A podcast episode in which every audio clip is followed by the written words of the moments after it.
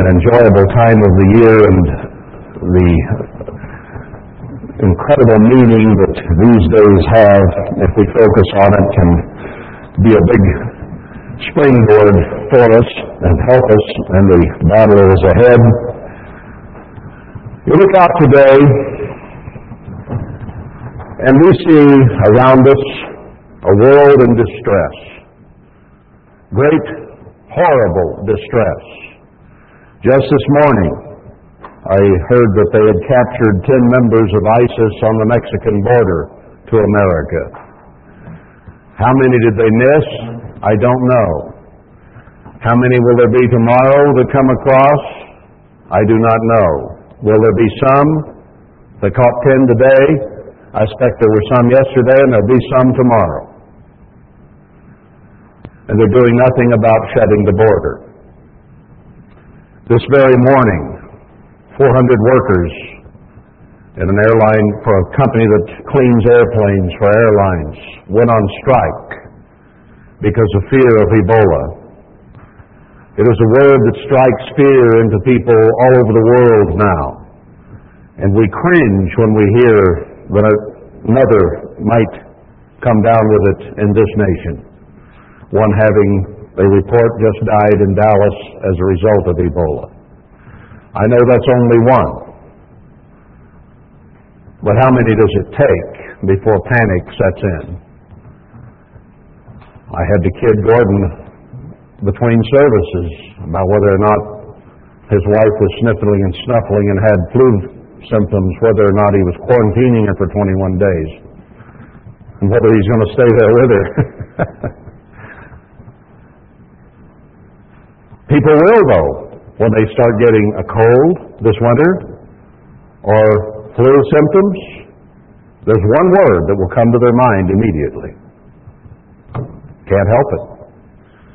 We know that it could happen, and it could happen fast, and it could happen here, because it already is in a very small way happening here. They're flying people in to treat them here. They're allowing people to fly on airplanes by the thousands daily from infected nations into this country, and now they're just beginning to say, we're going to start looking them over a little to see if they might have symptoms.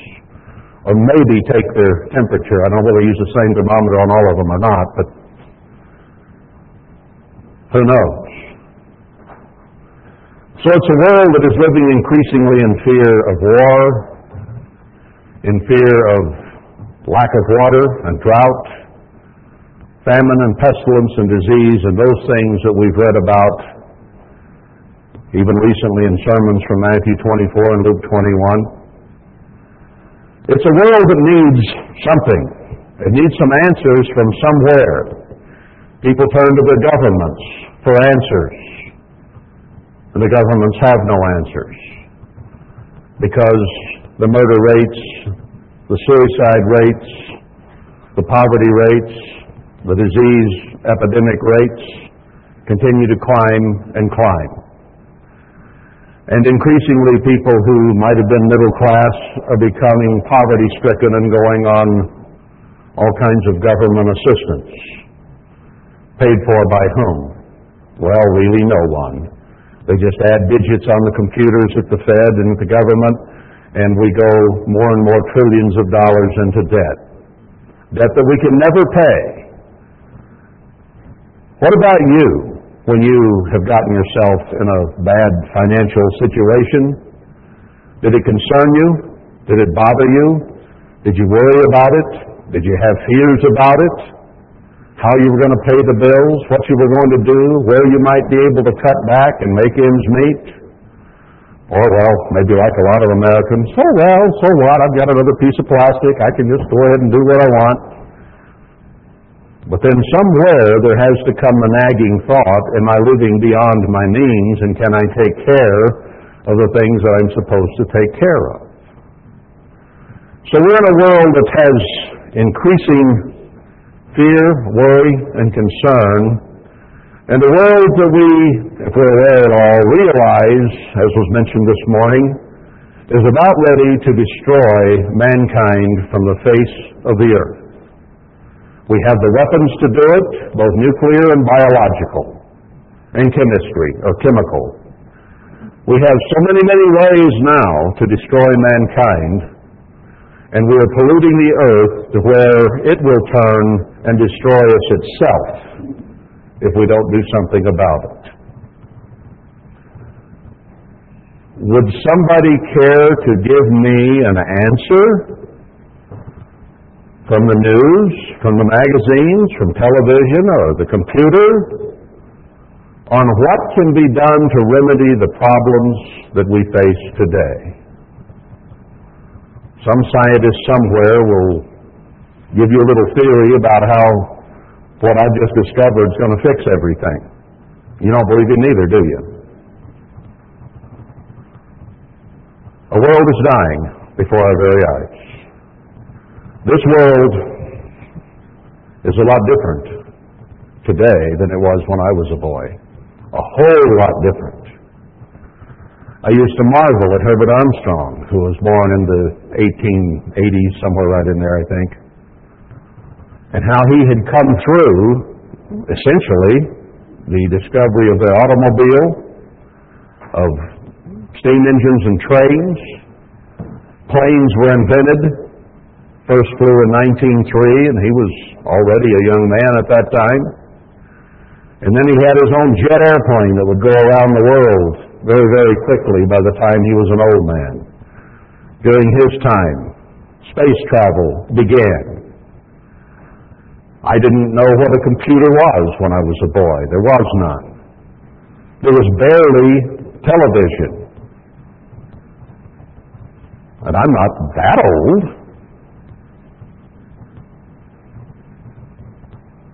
And life was a lot safer. You could actually have your kids running all over town and not fear for them. We could walk to school. We could play in the park. We could walk to the ballpark, play ball. We could do all kinds of things then that you wouldn't dare let your children do today. It's just a different world, and it's getting worse every day. You know where I'm going with this. There's only one answer to the world's problems. That's God. It's the only answer there is for anybody. He's been working with men for about 6,000 years now. And he has been working toward a bride for his only begotten and now born son. And he wanted the number of people that would comprise that bride to be 144,000 exactly in a resurrection or a change, if you're still alive, when his son returns. It has been estimated that there have been about 60, 70 billion people who've lived on the face of the earth since Adam and Eve. No one knows. It's just an estimate of counting generations and reproductive cycles and various things. But let's say each one of those 60, 70 billion had a resume and an application attached to that resume to be one of the individuals chosen to be the bride of the Lamb. They all turned their resumes in and their applications fully filled out for the job. Roughly one in 600,000, using those numbers, would be chosen. Our chances through all mankind of being chosen to be one of those individuals so honored to be the bride of the Son of God is about one in 600,000. What are you willing to lay on that? What are you willing to bet? Out of 600,000 others just like you, you will be chosen. Is there any way to improve the odds if you take on the challenge?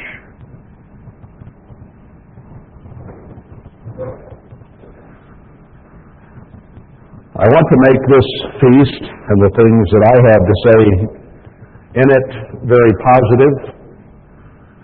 But I wanted to lay a little groundwork here at the beginning of this first sermon to just bring us face to face with the stark reality that is facing us in the next few years on this earth. If Ebola doesn't get loose, something else will. If this war doesn't start, that one will. It's all predicted, all said ahead of time by God who knows.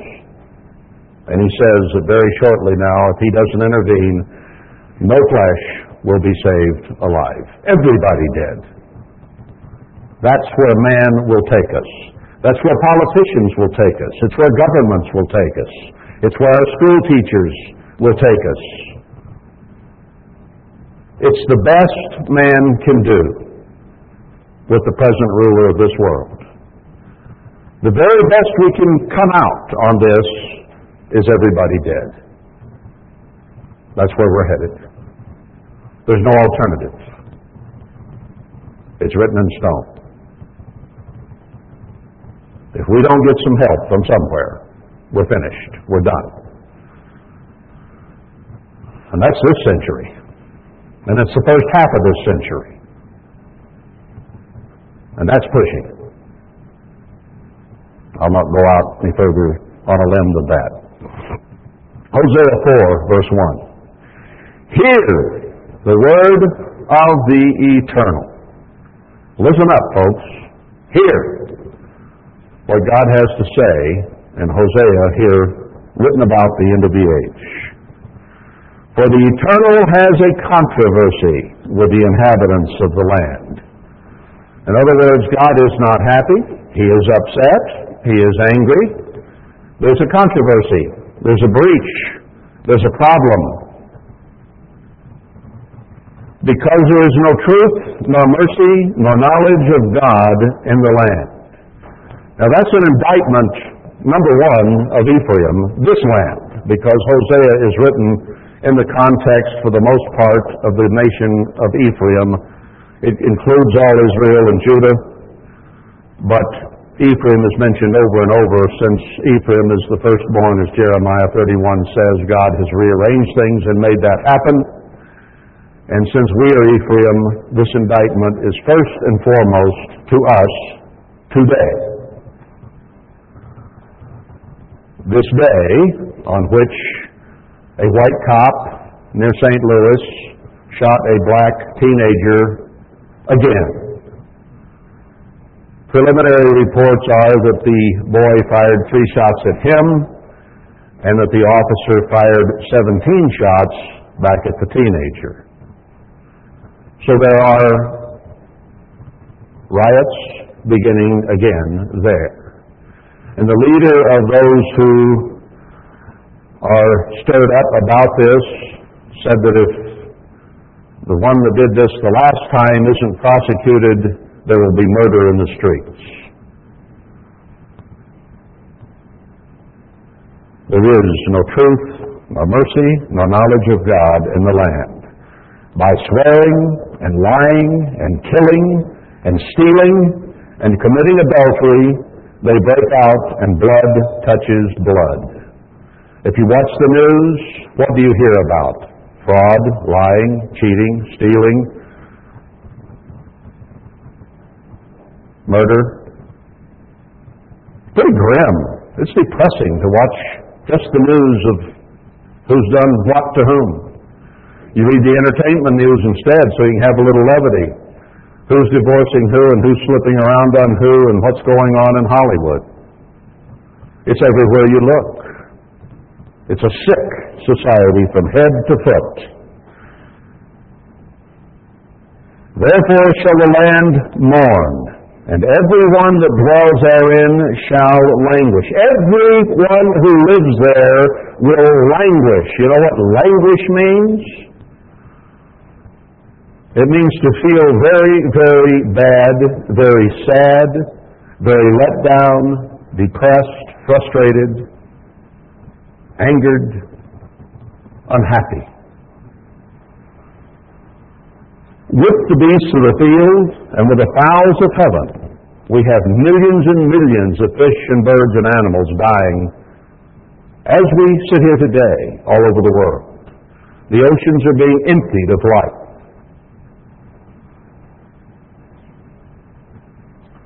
The fishes of the sea also shall be taken away. It's happening right now, today. Yet, let no man strive, nor reprove another, for your people are as they that strive with the priest. We can blame each other, we can accuse each other, we can frustrate each other. That doesn't do any good any more than railing at the priest will do any good. Therefore shall you fall in the day, and the prophet also shall fall with you in the night, and I will destroy your mother. Now we've already seen this happen in the church, even though it's not completely dead yet, but it's getting close. And our mother Israel is very, very sick with cancer, diabetes, heart disease, Ebola, and whatever it is, 68, 70, and 48, and whatever else comes with it. I'm just picking numbers. We got to put a number on all these things as they crop up now, and they will happen more and more. Verse 6 My people are destroyed for lack of knowledge. Because you have rejected knowledge, I will also reject you, that you shall be no priest to me, seeing you have forgotten the law of your God, I will also forget your children. As they were increased, they sinned against me, and I will change their glory into shame. There's where we are. The glory of this nation is being turned to shame. America has had the strongest, most robust, and the greatest, biggest economy on the face of the earth for over 150 years now. But just this week, China has eclipsed us. We now have the second greatest economy on the earth. Their production is greater. They produce more of everything than we do. And we're going to go from second to 20th real fast, and 200th real fast. Our mother is being destroyed before our very eyes for lack of knowledge, for having rejected the law of God.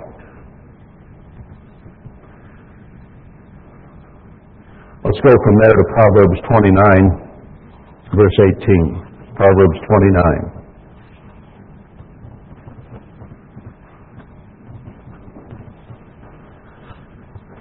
This is a scripture all familiar with.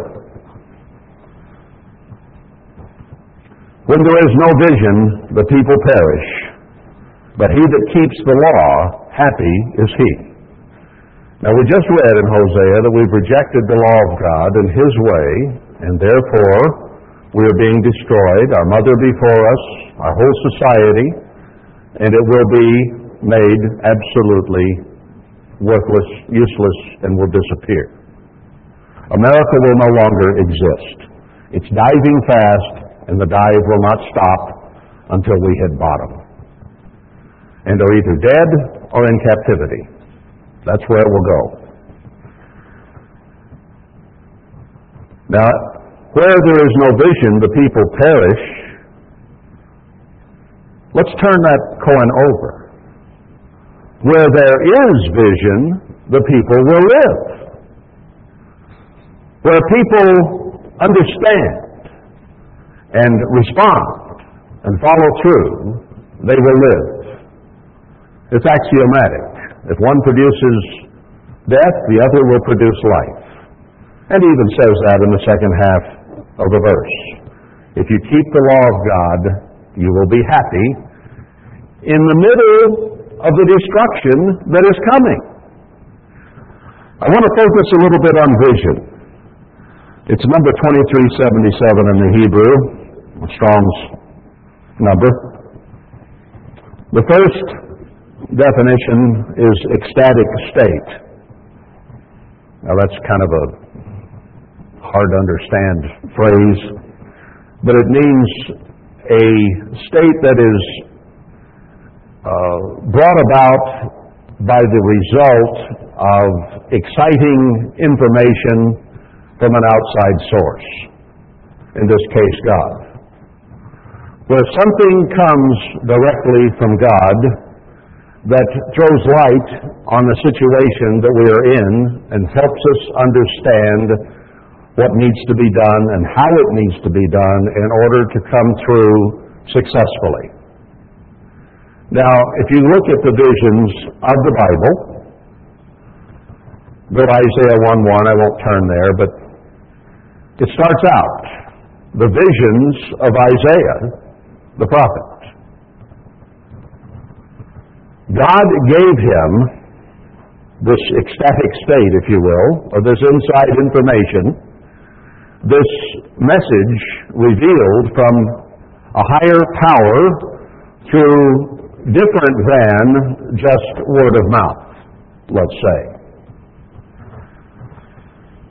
And Isaiah was to write it down.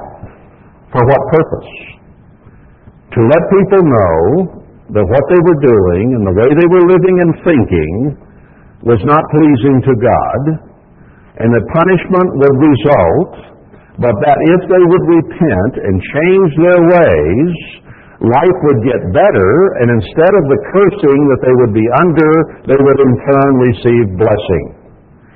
And he goes on then through some of the most beautiful passages in the Bible to explain the ultimate state that will occur, and we'll get to that during this feast. At least that's my goal and objective. To see some of those wonderful promises that God makes through Isaiah and others that will happen with us and for us if we simply commit ourselves to God. So those visions are given for our benefit. A vision B is something you see, receive in the night, again implying from a higher power. And often the visions did come in terms of uh, a dream or of something that came during the night. Not always, but that's part of the definition of the Hebrew word. Thirdly, as an oracle of prophecy via divine communication. Something that God on high reveals that we might benefit from. Visions generally in the Bible are very positive. And he tells us here in the end days, there in the book of Joel, chapter 2, that and toward the end of the chapter, that there will come a time in this age when our young men and maidens and old men and various ones will have visions and dreams, messages from God, just as we're defining here. Small and large, children, adults, old people, doesn't matter. Not confined at that point to a prophet, a priest, or a minister, but to the congregation at large. But this is something that will happen. I am sure that it will be exhilarating, thrilling, exciting, and if you have such a thing happen to you, you want to tell it to everybody you know because you'll be so excited that you got a message directly from God. Can you imagine? And one of the fears that might enter your mind when you hear three or four of these occur that someone comes here and tells you about will be that you won't get one. Everybody's getting one but me. Hey, God, how about me? I haven't had one. Everybody's had one but me.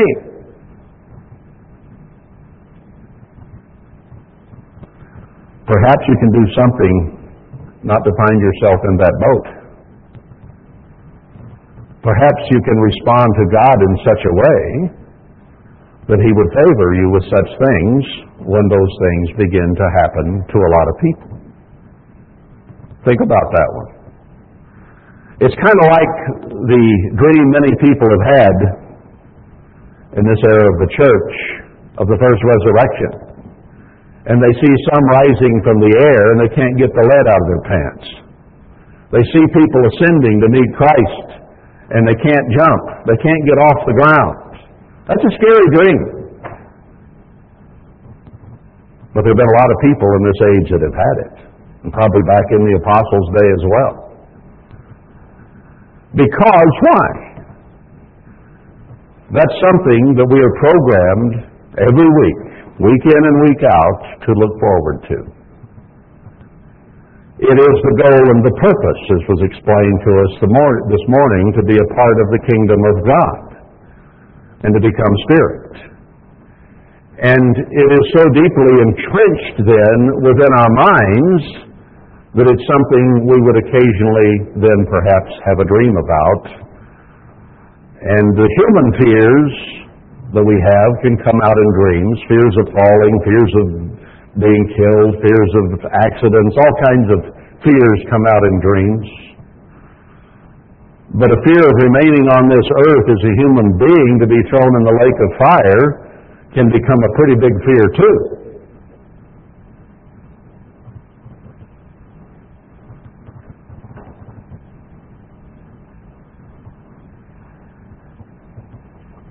A vision, then, the fourth definition is as the title of a book of prophecy, such as the visions of Amos, or, or the visions of Isaiah, or the, the various prophets of God that he gave visions to, to educate people.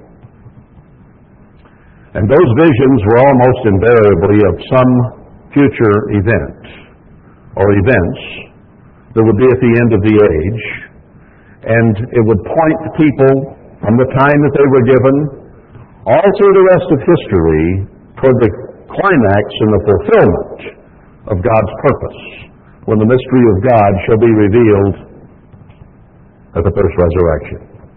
And then we'll fully understand what it was he was talking about, about changed from mortal to immortal.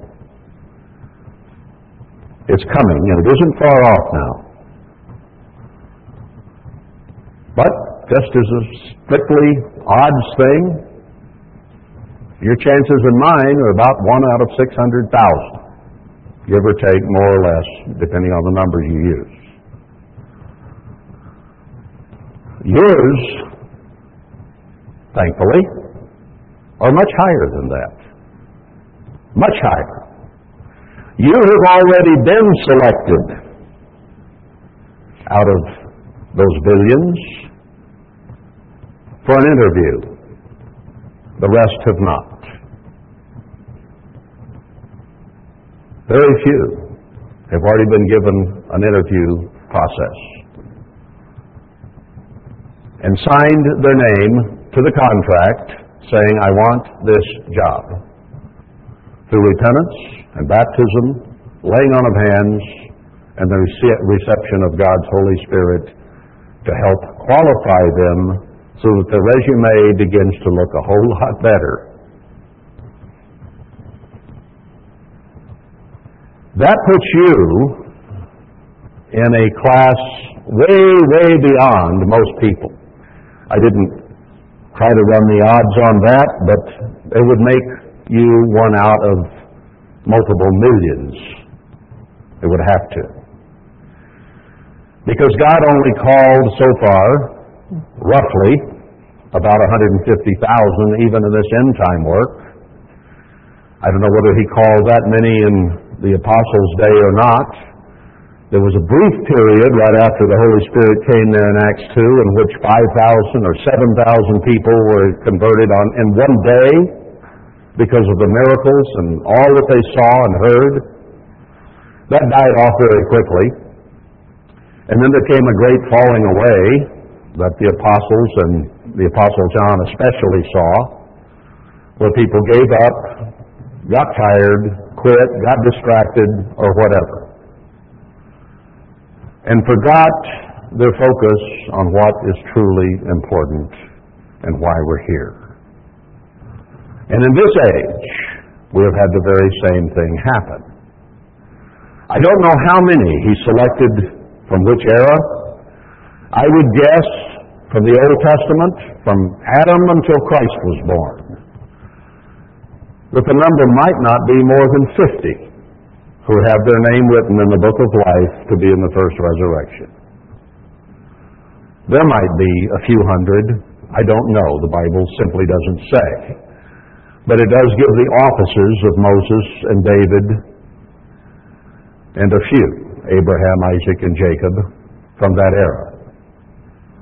But by and large, not many people ever truly obeyed God. That is Israel's history. And salvation was not offered in the way that it was offered from Christ's sacrifice, death, and resurrection as it is now. Maybe there were 100,000 called in the apostolic era. Maybe not. There may have been that many called in this era. Always used feast attendants there again, which included children and unconverted mates and uh, grandmas and whatever else. So how many have been truly called? I don't know. But he's called enough to select 144,000 out of the whole number of people who've marched across the face of the earth.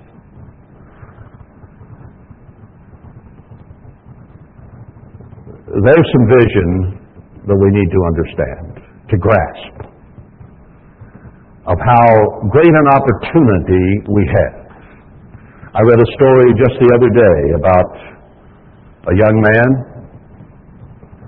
He's 6'2", weighs about 280 pounds. And he's a millionaire. He wasn't. Just a few years ago, he grew up in a ghetto, a young black man. He grew up big, and he grew up strong. And he was drafted into the National Football League and handed a contract that made him a millionaire. And the other night, he went to a bar and got drunk and started using his hands in places his hands did not have permission to go. Now he is suspended without pay from his millionaire's job, may or may not ever get it back. And where will his wife go now? I don't know. There are quite a few who take that route. There's been another one in the news that beat up his girlfriend, now wife, in an elevator, lost his job, his reputation, and many, many millions of dollars that were due him. You see, we have human beings in this world who are on the cusp of some kind of success, and for one reason or another, they find a way to blow it. And then their life is in tatters and torn and. Happens to all kinds of people. Happens to people in the financial world who are making good money, but they find a way with a Ponzi scheme of some kind to make even more millions and cheat others out of their livelihoods. And they wind up sometimes in prison. The biggest and best of them are still running our financial situation in our government today. Judges, congressmen, and on and on.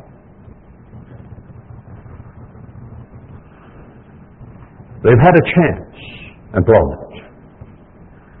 You have a chance today as you sit here, class, to be the wealthiest, most important individuals who have ever lived on the face of the earth. The most powerful, the most intelligent, the most gifted of all people who've ever walked the earth. That is set before us. That is the purpose and the goal that we sit for, here for, today on the first day of the Feast of Tabernacles of God. Now, I can tell stories about athletes or business people and how they had incredible opportunities, and you just shake your head sometimes and think, how could they do that? Take Hollywood. They make a few films or TV sitcoms and make millions, tens of millions, hundreds of millions. They cut a record or two and it goes to number one, and suddenly they can own a jet airplane because people sop up the music that they're singing or whatever it is they're singing. And then they get hooked on cocaine or something else and sometimes wind up committing suicide because their lives are so miserable, frustrated, empty, and dead. And they decide they might as well themselves be dead. So all that success, all that paparazzi and all the acclaim means nothing. And it's gone. And a gunshot or a jump off a bridge or whatever. Overdose.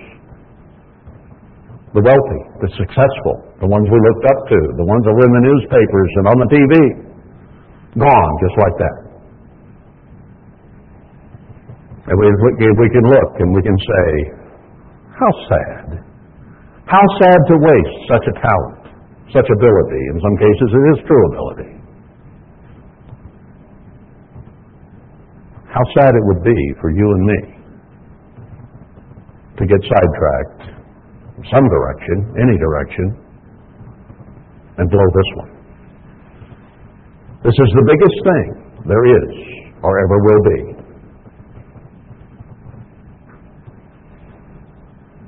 You've already turned in your resume. You've already signed the papers.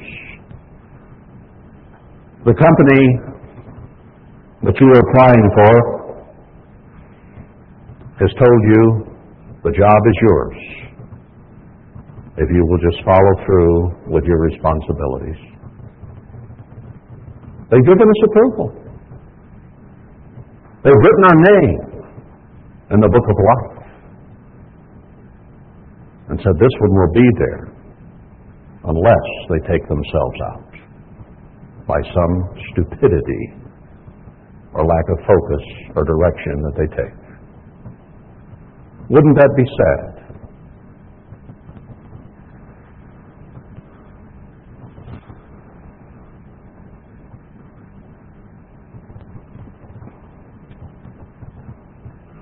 Let's go to Zechariah 14. It was quoted this morning.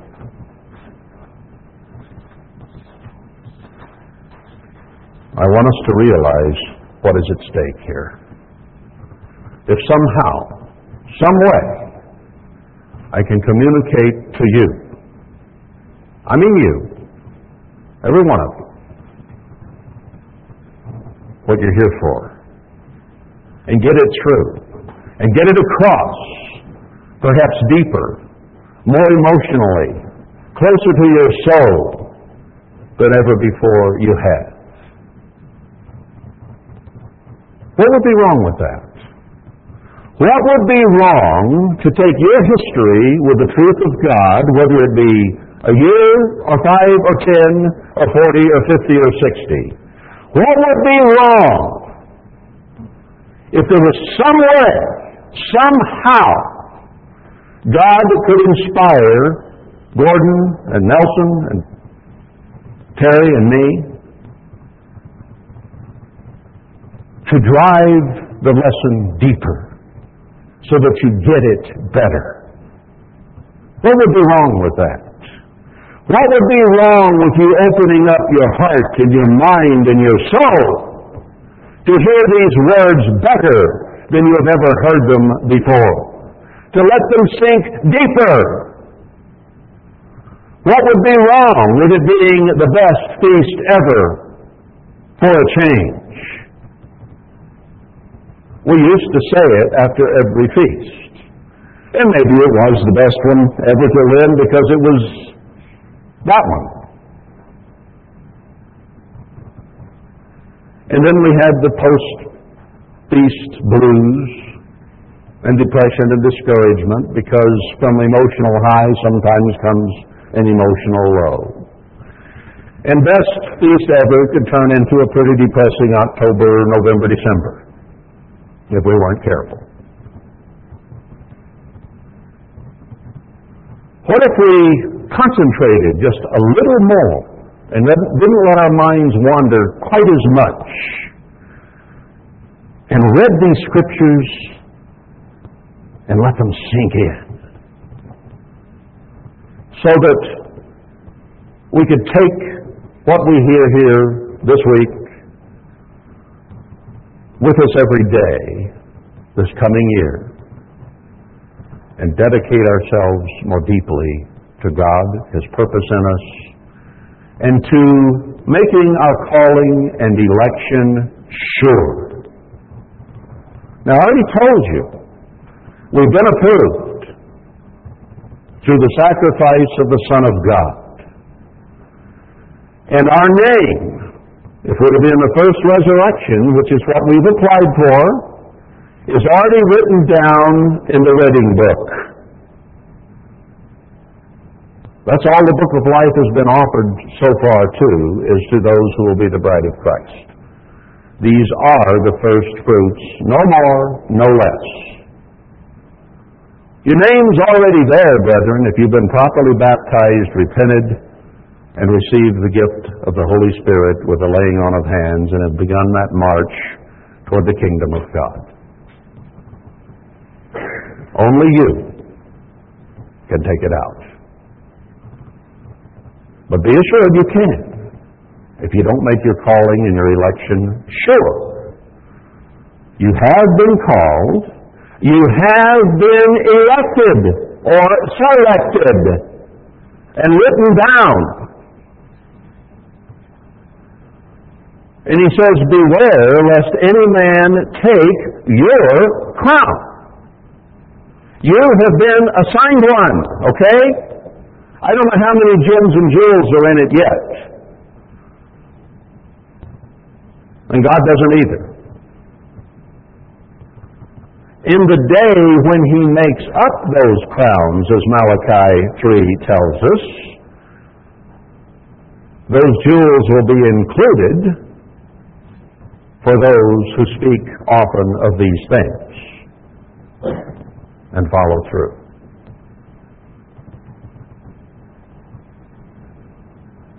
We're selected. We've got a boarding pass. We got a ticket. Written down in the Lamb's Book of Life. There's no computer crash that's going to get rid of that. There's no hacker out there who can break into it and take your name out. It's written in the Word of God with the promise of God, and it's indelible. Can't be taken away. So make it sure. Make sure it happens. Do what you need to do. Change what you need to change to make it happen. You know, we'll go a long ways sometimes when somebody gives us a promise, won't we? I remember times when my grandfather promised me something 50 cents an hour if I would drive his tractor. I drove that tractor day and night. I remember waking up just before I hit the fence at the end of the turn rows many, many times because he'd promised me 50 cents an hour for every hour I sat on that steel seat on that Ford 8N. I believed him. When my granddaddy told me he'd give me 50 cents an hour, I believed it. I even believed it when he told me if I'd take that little mechanical stick with a hole on the end of it and chop the weeds out of the cotton He'd give me 50 cents an hour for that. And I was out there at 2 o'clock in the afternoon when it was 105, 10 degrees there in West Texas on the staked plains because I believed my granddaddy. And you know what? He gave me 50 cents an hour. Did the same thing to my cousin. I began to trust a little bit But sometimes people might do what people say they will do. But I've since learned it's fairly rare. You know what people tell each other before they get married?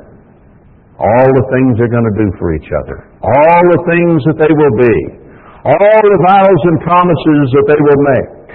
That this is how I will present myself. This is how I will act. This is how I will treat you. And this is going to be until death does us part because I will love you eternally and I will cross the widest oceans and climb the highest mountains for you. You believed him.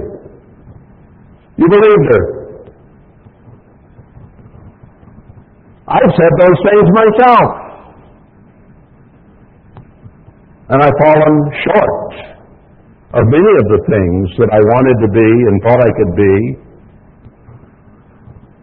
And I haven't been everything to my wife that I wanted to be and still want and need to be. I let her down.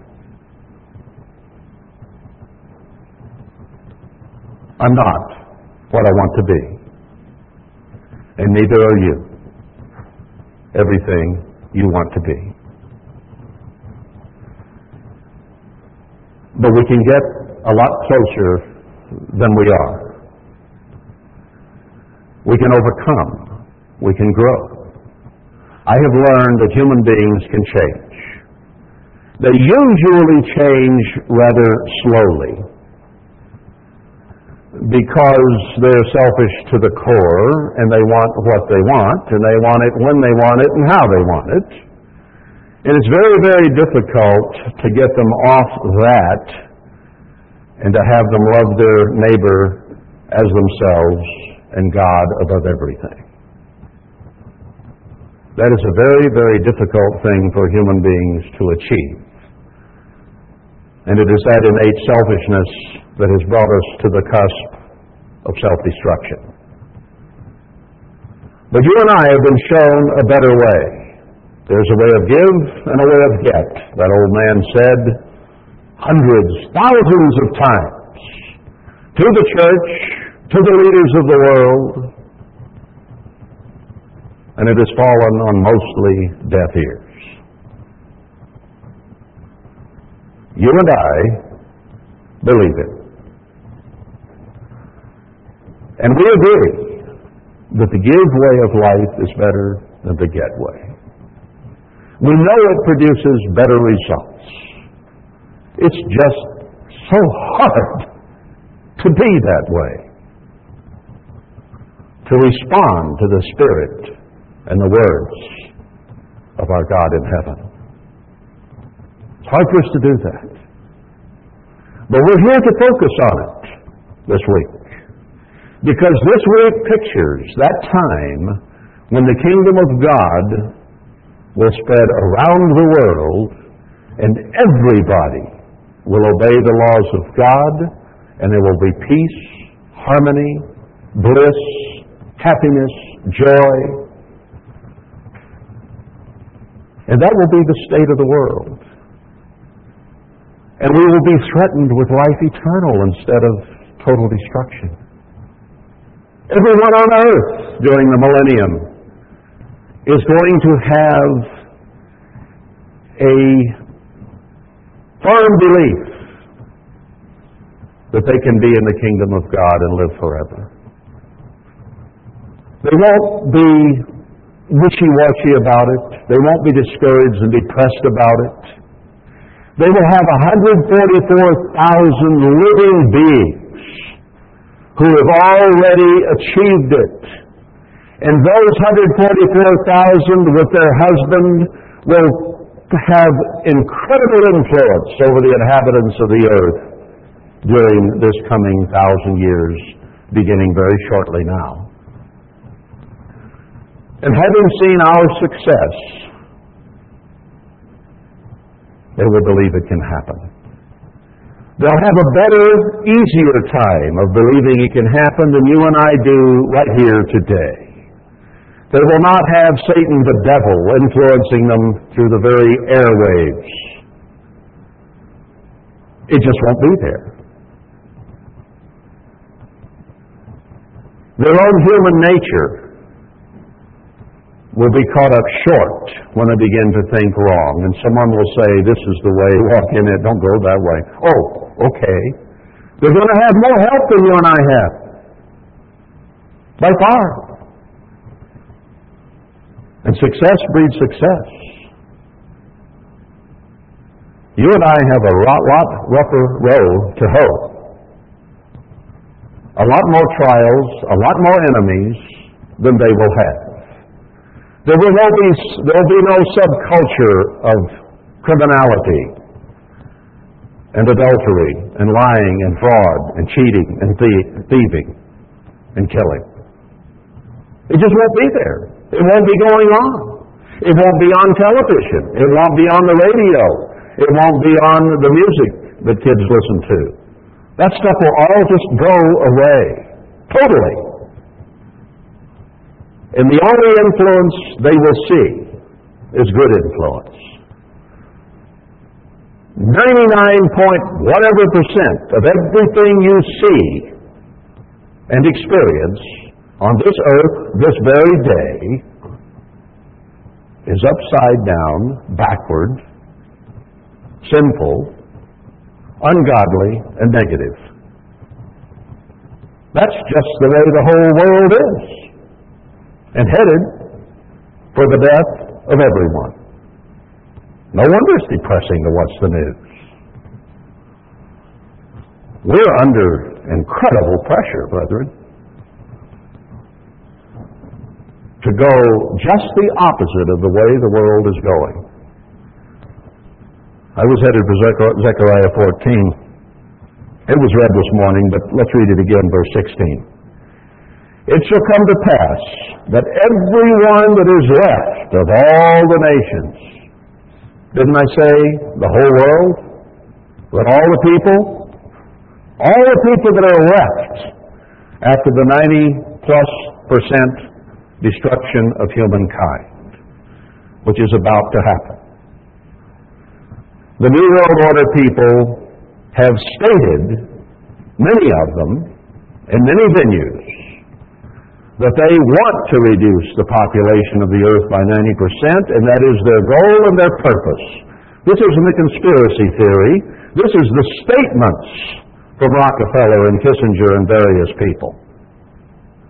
Leaders. Well, maybe that's pushing it. Office holders then. They're not leaders, unless it's leaders of destruction. That's their goal and their purpose, and it has been planted there by Satan the devil.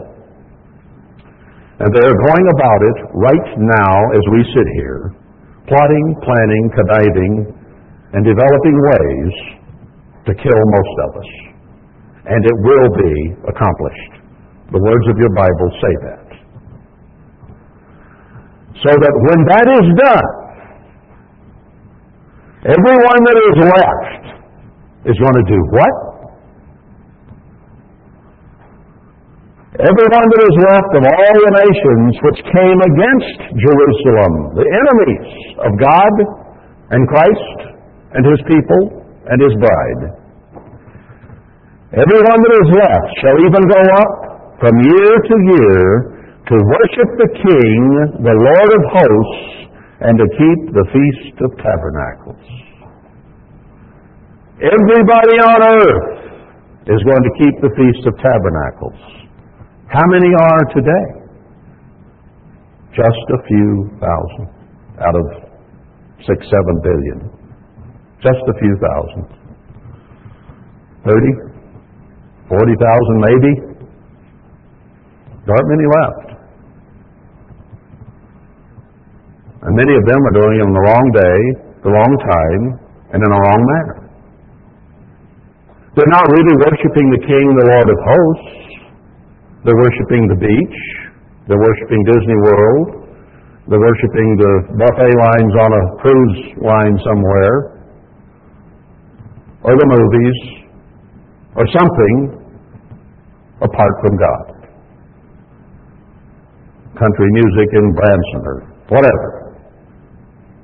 It's what they're there to do. And before the closing song, before the closing prayer, they head out with their tickets to go to a fine restaurant or to a musical show or the beach. Some of them wear their bathing suits under their clothes, so all they have to do when they get to the beach, hurry, hurry, is strip off and hit the beach. Are they going to keep the Feast of Tabernacles and worship the King, the Lord of hosts? Or are they going to entertain themselves for the most part? With God as a side dish. What's their entree? And what's their side dish? There are very, very few of the few tens of thousands who are even trying to keep the feast today who have in the forefront of their minds to worship the King, the Lord of hosts.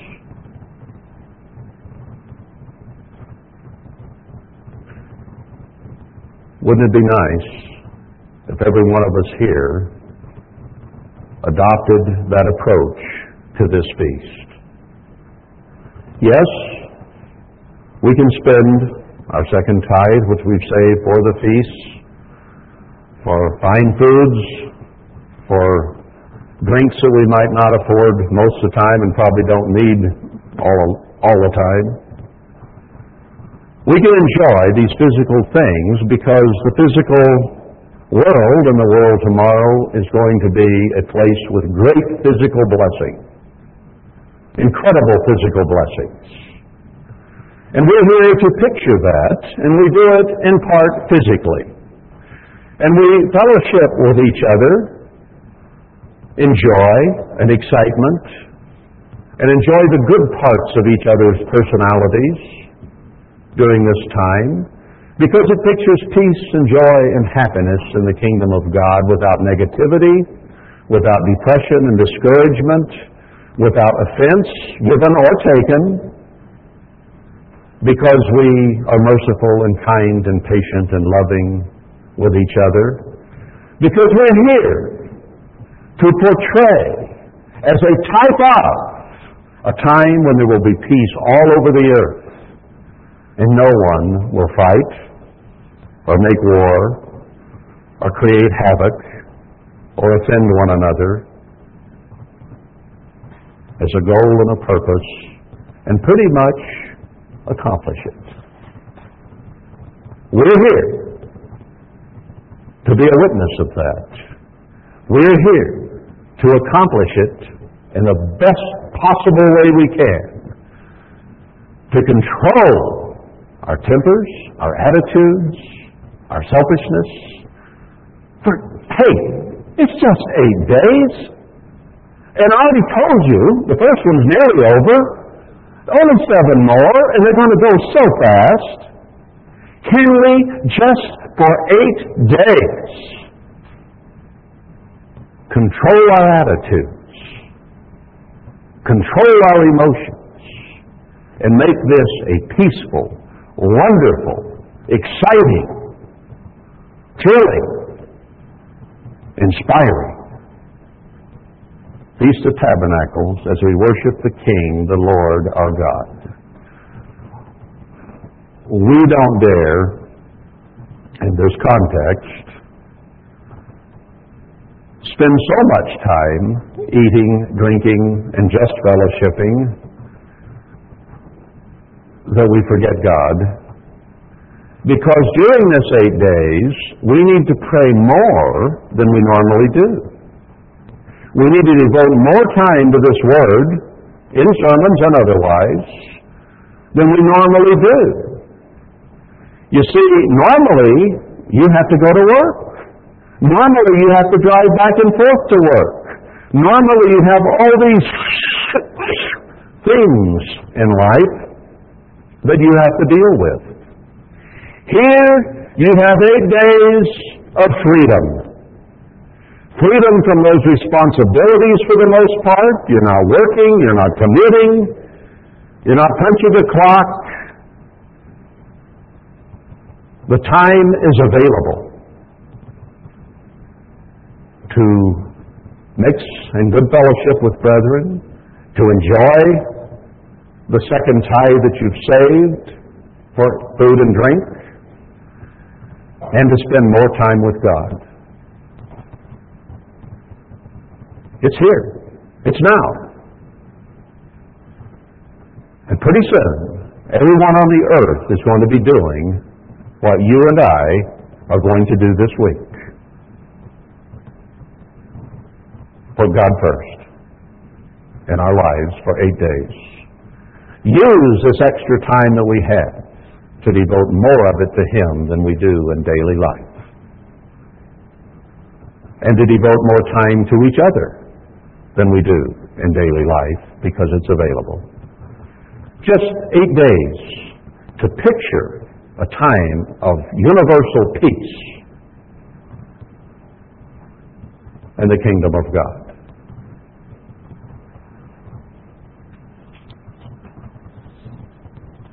Isn't it marvelous that our God and Creator in heaven has set aside this time, Leviticus 23 and other scriptures in Deuteronomy and places we've read this morning that Gordon brought out. Isn't it nice that way back then he set this all apart with people who were doing animal sacrifices, who didn't understand really the spiritual meaning and value and what it could amount to someday. They just had to go out there and take a lovely little lamb, a goat, and when they're young, they are so cute. They're so warm, they're so sweet, and they had to cut its throat and rejoice before God. They had to cut it apart and lay it on an altar and burn it and rejoice. We have a little goat, just a miniature, almost grown now. Marla fed it on the bottle, so we got it when it was young. Cutest little thing you'll ever see. Well, Vicky thinks hers is cuter, but she don't know nothing. It follows us around like a puppy dog. And when we go in the house and shut the door, it bleats and cries because it can't see us. And it jumps on my golf cart and rides around with me. And if it doesn't get on, it runs behind me and runs back with me and follows me everywhere I go like a puppy dog. Sweetest little thing. I am so thankful to God in heaven that I don't have to go out here this evening and stretch it out and slice its throat as a sacrifice to God. I'm so thankful I don't have to do that. I'm thankful God came to the earth and sacrificed his life so that I don't have to sacrifice my sheep and my goats and watch their blood drain on the ground. I'm so thankful for all the vile and rotten and wretched things that I have thought and done in my life are washed away in the blood of Christ. They're no longer there. They don't exist anymore. I can remember them if I try, sometimes if I don't. Some of them I've forgotten entirely. but they're not on the record anymore. They're wiped out. They're gone. Yeah, people might want to dig them up, but hey, they can't. They can't take my name off the book of life. Only I can. And God can only scratch it out if I request it of Him. By the way I live from now on. From today on. Now you're in the exact same boat. The past is forgotten. We're living for the future here today. And we've already been told the job is ours. And we're here to rejoice in that for these eight days. And rejoice that someday after we have been actually given the job, that we can then share with all of our friends and our relatives, past, present, and future, who didn't make it through the odds yet, but will be in the millennium or great white throne judgment. And we will be there to help them and encourage them and explain things to them when they have a humble, meek, open mind that they don't have today. Don't bring that religion up to me. Their attitude will change. Because we're right, brethren. And the crown is there waiting. Let's worship the King, the Lord of hosts, and put him first for these next seven days.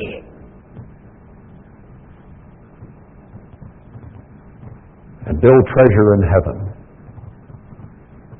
so that the jewels can be put in our crown.